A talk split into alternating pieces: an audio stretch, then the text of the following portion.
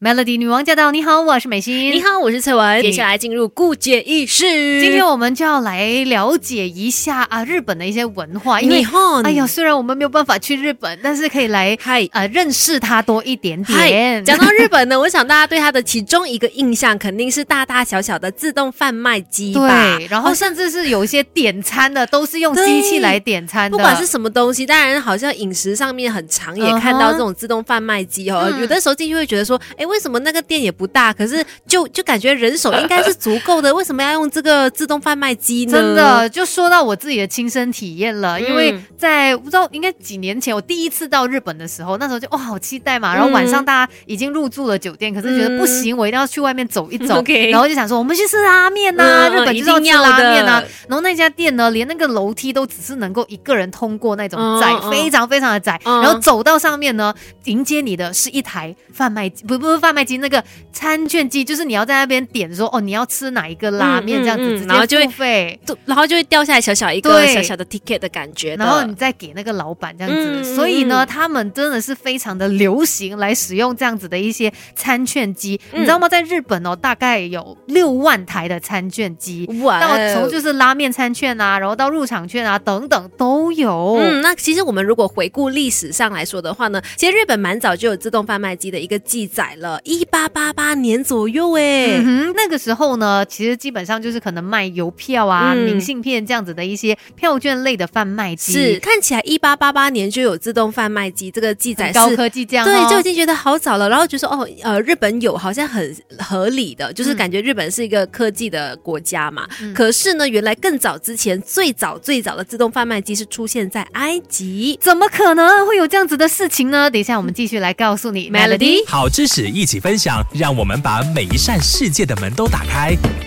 Melody 姑姐仪式，学起来。姑姐仪式，今天我们来聊一聊日本的这些餐券机哦，为什么他们这么爱用这些餐券机呢？但是说到这餐券机，我们刚才就说了嘛，世界上第一台最早有的这个自动贩卖机不是在日本竟然是出现在埃及，这是有记载的哦。它被记载在一本呢由古希腊学者撰写的《气体装置》这本书里面，他就提到哦，在西元前215年，在埃及的神庙里面呢，就已经有一台称为圣水贩卖机的装置了。哦，好神奇，在神庙里面的自动贩卖机，可是那个时候应该没有这样子的一些科技吧？对，它里面的装置呢，主要就是运用一些重力的方式，然后你要买这个圣水的话呢，这个人就要把有重量的货币呢放进这个贩卖机里面，贩卖机的内部的开关呢就会因为这个货币的重量下沉嘛，在它下沉的同时呢，开关就会打开，让圣水流出来了。太聪明了，是。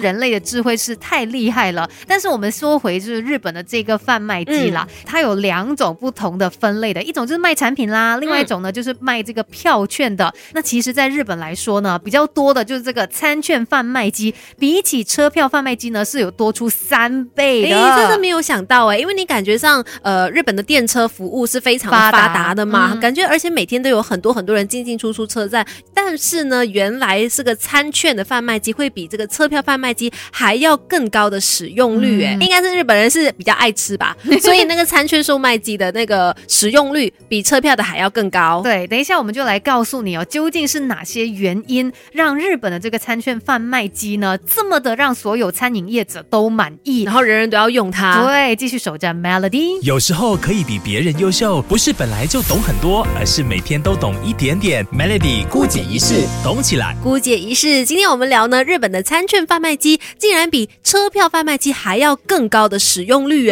它一定是有它的优点嘛才让大家都真的要来用这个餐券贩卖机。那首先第一个呢，它就是可以减少这个点餐的人力负担，因为你就不需要员工去每一桌然后去记录说哦他们要吃什么啊，然后花很多的时间这样子只是有了这个餐券机呢，就直接可以在那个餐券机那边点餐可是呢它不是说让你完全不需要这些服务员的，因为有的时候人家家不会用那个参券机，他可能还是要问，那我要怎么样啊，要按什么，要给钱啊，怎么样？不过呢，它很大的程度是可以减少人力上面的一个负担。对，而且有时候店员点餐他可能会点错，如果你用参券机的话，你可以减少这种认知上面的错误。对，也算是可以降低做错餐点的这个成本吧。而且应该说，如果错的话是客人的错，不是点餐员的错。对对对对，就要自己承担后果了。对，所以呢，它也可以帮助提升这个交易的品质以及记录的精准度，这是我们刚才说的啦。因为你就不会说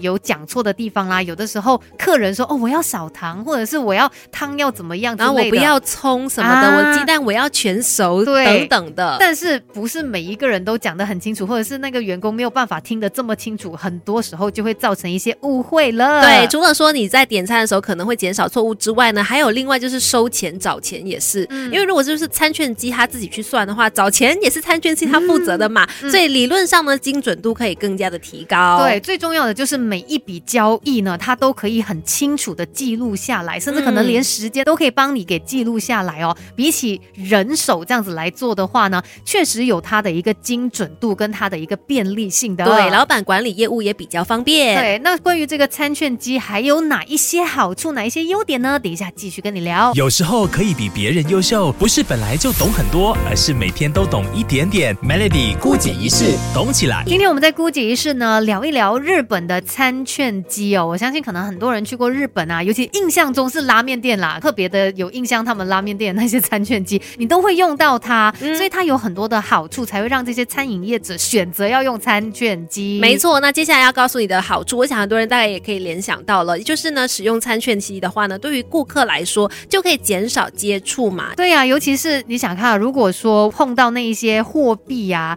有的时候它很容易会有一些卫生上面的考量啦。对，因为像店家里面的员工呢，可能有的时候他又要送餐，他又要拿你的钱，他又要找你的钱，他又要再去别的地方送餐，又要再点餐，他的手可能就动了很多的东西。所以有的时候就是站在那个顾客的角度来想，也会觉得说如果有一架餐券机给我用的话，确实可能不用担心卫生的这个部分啦。对，而且加上现在的疫情的关系嘛，对于顾客来说他也不用直接面对这些收银人员，也减少了什么飞沫接触的可能性，对于顾客来讲也减少他的心理压力。是的，虽然说一开始可能你会有一点不懂哈，怎么样哦，我不会用这个餐券机哦，但是呢当你稍微再看一下，用过一两次之后，基本上它是非常直接明了，很方便使用的一种服务。那我觉得也是可以减少这个互相感染疾病的风险，让这个整间店的卫生度呢也会大大的提升的，所以这个餐券机真的很有贡献。今天终于明白了为什么日本有那么多的这个餐券机啦。姑姐一世就跟你分享到这里，Melody。